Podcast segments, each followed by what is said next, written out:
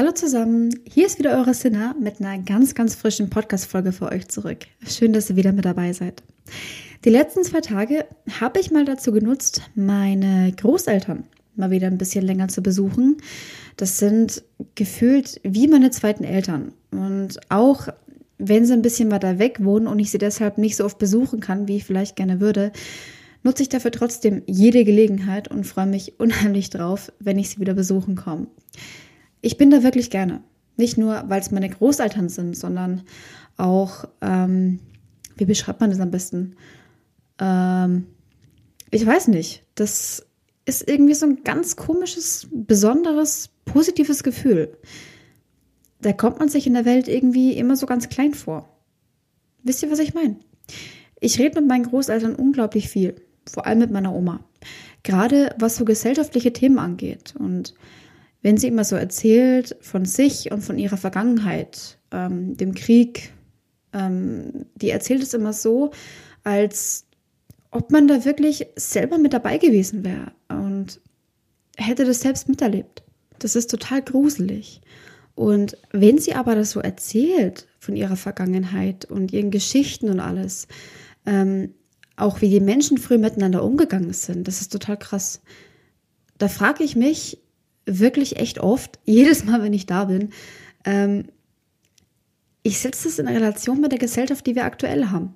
Und wie die Gesellschaft aber jetzt gerade existiert, ähm, ich frage mich, wie die sich überhaupt so entwickeln konnte in die Richtung. Oder jetzt, das ist mir echt ein Rätsel.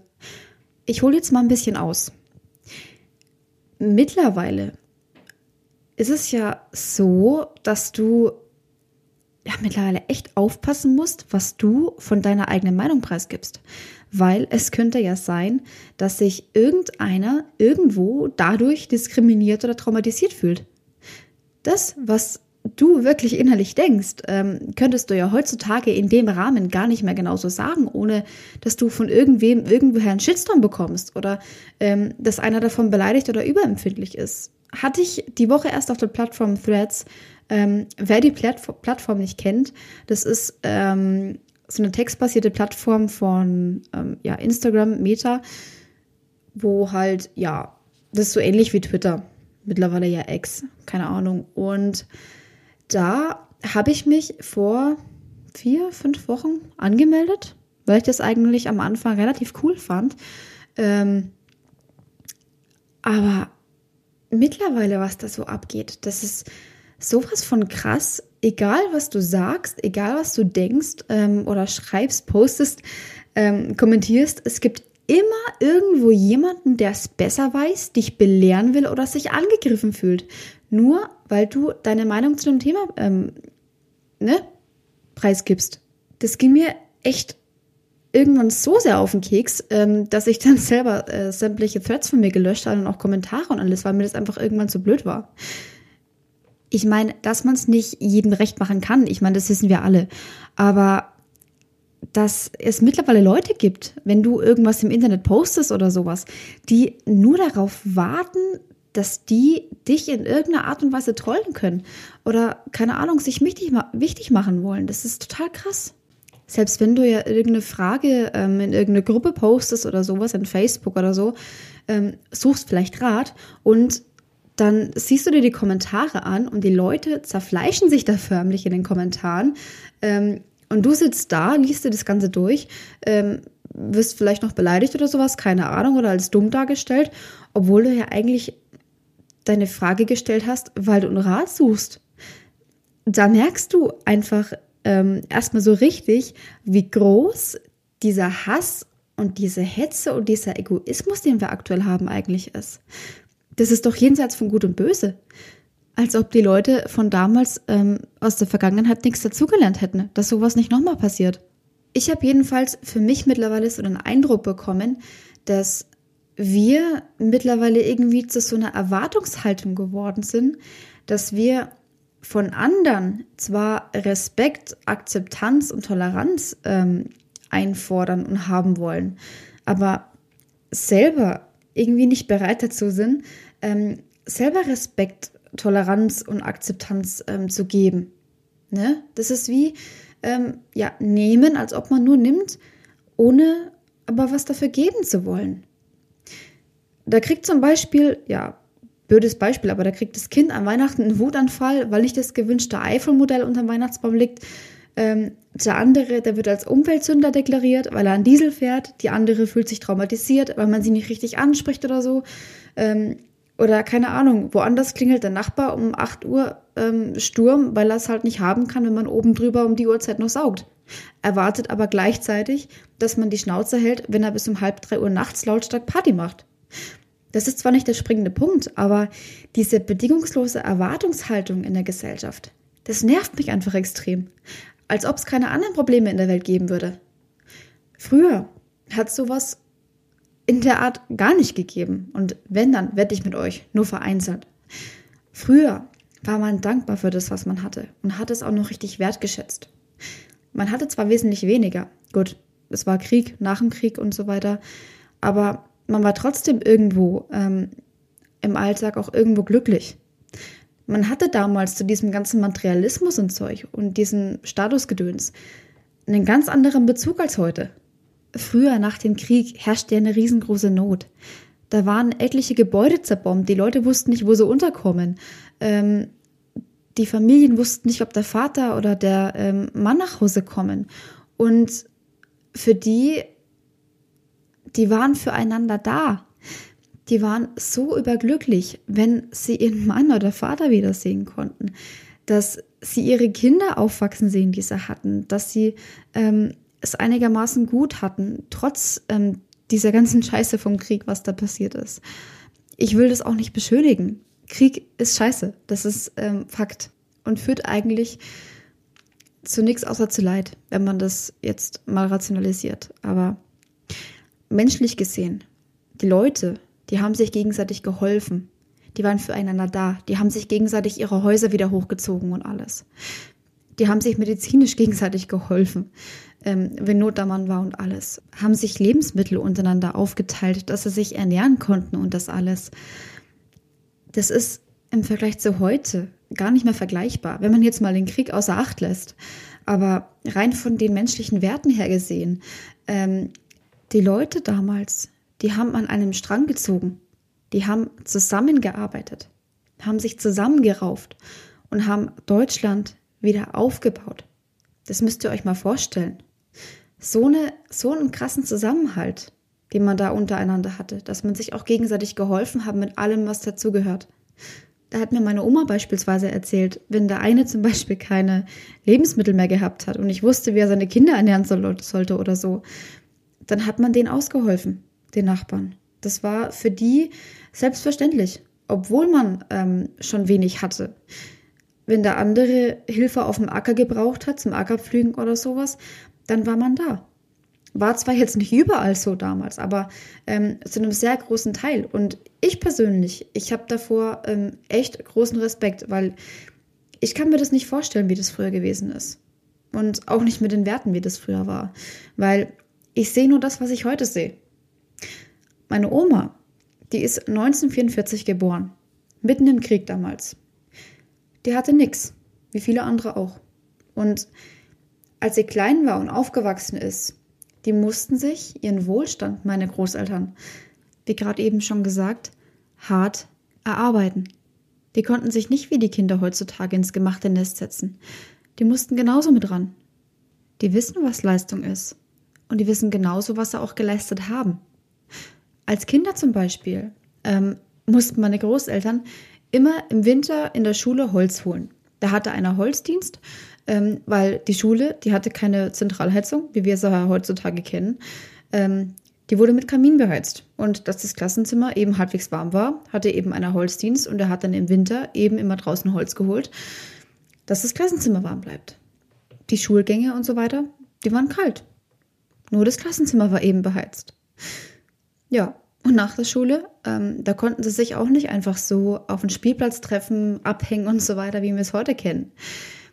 Da mussten die ihren Eltern auf dem Feld mithelfen und bei der Landwirtschaft mitarbeiten. Wenn beispielsweise die Kartoffeln geerntet wurden, dann mussten die Kinder eben mithelfen, mit aufs Feld ähm, und mussten die restlichen Kartoffeln auflesen, die auf dem Feld liegen geblieben sind.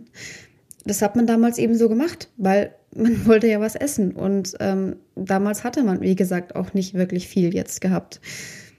Das war damals gang und gäbe. Es war auch keine einfache Zeit.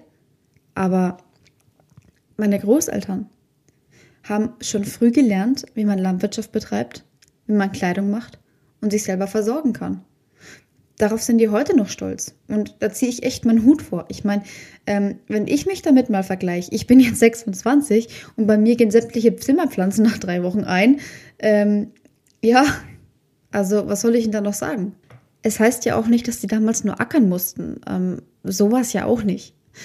Wenn meine Großeltern mir beispielsweise von ihrer Vergangenheit erzählt haben und haben mir so Geschichten erzählt, wo sie auf dem Tanz waren, ähm, bei sich im Ort oder wo sie Fasching gefeiert haben, Partys gemacht haben und alles, da haben die heute noch, wenn sie mir das erzählt haben, leuchtende Augen bekommen. Ähm, es war damals nicht alles schlecht.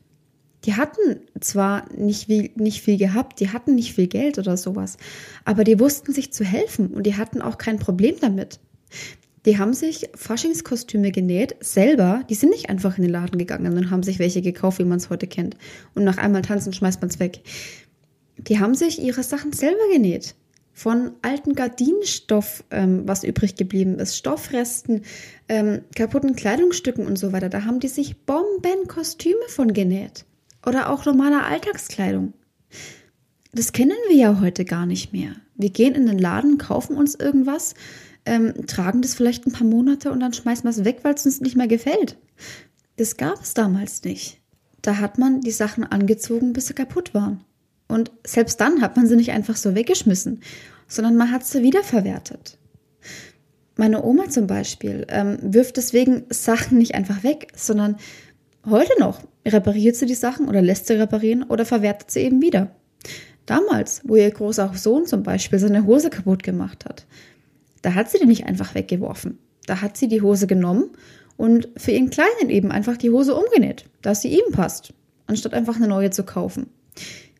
Ihre Kinder zum Beispiel mussten sich auch ein Fahrrad teilen. Da hatte keiner ein eigenes. Wenn man das mal so reflektiert, war die Generation früher auch um Längen nachhaltiger, wie es heute eigentlich der Fall ist, wenn man das mal ähm, so von der Perspektive betrachtet.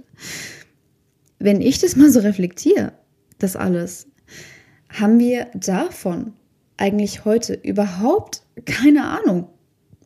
Ich meine, ich denke, kaum ein Jugendlicher weiß, wie man Gemüse anbaut, Kleidung näht, äh, geschweige denn mit dem zufrieden ist, was man hat. Wir wollen ja alle immer nur mehr. Wir wissen nicht, wie es ist, wenn man nichts hat. Wir leben heute in einem eigentlich so überflüssigen Wohlstand, wo uns alles in die Hände fällt. Überflüssig deswegen, weil wir das, was wir heute haben, gar nicht zu schätzen wissen im Vergleich jetzt zu damals. Wir sind eigentlich zu einer richtigen Wegwerfgesellschaft mutiert. Vieles, was es heute gibt, brauchen wir ja eigentlich nicht mal. Und gleichzeitig schreien aber alle hier auf Nachhaltigkeit. Überlegt mal, wie viel es heute eigentlich gibt, was wir kaufen können. Das ist förmlich eine Angebotsüberflutung. Da gibt es das eine Shirt in 20 verschiedenen Farben, was keiner kauft. Ähm, dort 10 verschiedene Dating-Apps. Ähm, Lebensmittel in allen möglichen Variationen von allen möglichen Ländern. Ähm, Schaut doch mal, wie viel unterschiedliche Angebote es heute gibt. Schaut mal, wie viel Spielzeug es heute alles gibt. Klamotten, Essen und so weiter. Doppelt und dreifach eingepackt. Ähm, meistens auch noch alles in und aus Plastik. So viele Konsumsachen und Plastikspielzeug und alles. Plastikmüll hat es früher auch kaum gegeben. Da gab es die Butter noch in Papier oder ähm, meine Oma hat es selber gemacht. Die Milch, Joghurt und so Zeugs, ähm, sämtliche Getränke waren im Glas. Alles schön und gut. Der Nachteil dabei war aber, Glas war halt aufwendig zu transportieren. Und dann hat man irgendwann mal, weil man gemerkt hat, oh, man kann auch ja, Verpackungen aus Plastik herstellen. Dann hat man mal die Plastikverpackungen dazu eingeführt, weil die waren ja wesentlich leichter. Und man hat mehr davon dann in den LKW bekommen, weil die Sicherung von den Glasflaschen eben nicht so aufwendig war. Ergo, man hat einen gesteigerten Profit. Plastikverschwendung ist also auch in dem Sinne kein Problem jetzt vom Endverbraucher, sondern eigentlich in dem Sinne von den Herstellern. Checkt aber kaum einer. Deswegen gibt es heute auch diese ekligen Papierstrohhalme und ähm, ja, bald womöglich auch noch eine Plastiksteuer. Völliger Unsinn. Aber naja, viele Probleme, die wir heute haben, das ist einfach hausgemacht, meine Meinung. Und auch wie wir heutzutage miteinander umgehen. Uns fehlt einfach das Bewusstsein für das, was wir haben und für das, was wir sind. Wenn das Haus der Nachbarn zerbombt war, dann hat man die aufgenommen. Wenn irgendwo Hilfe gebraucht wurde, dann war man eben da. Das ging alles irgendwie. Man kam klar, auch in der harten Zeit, die damals war.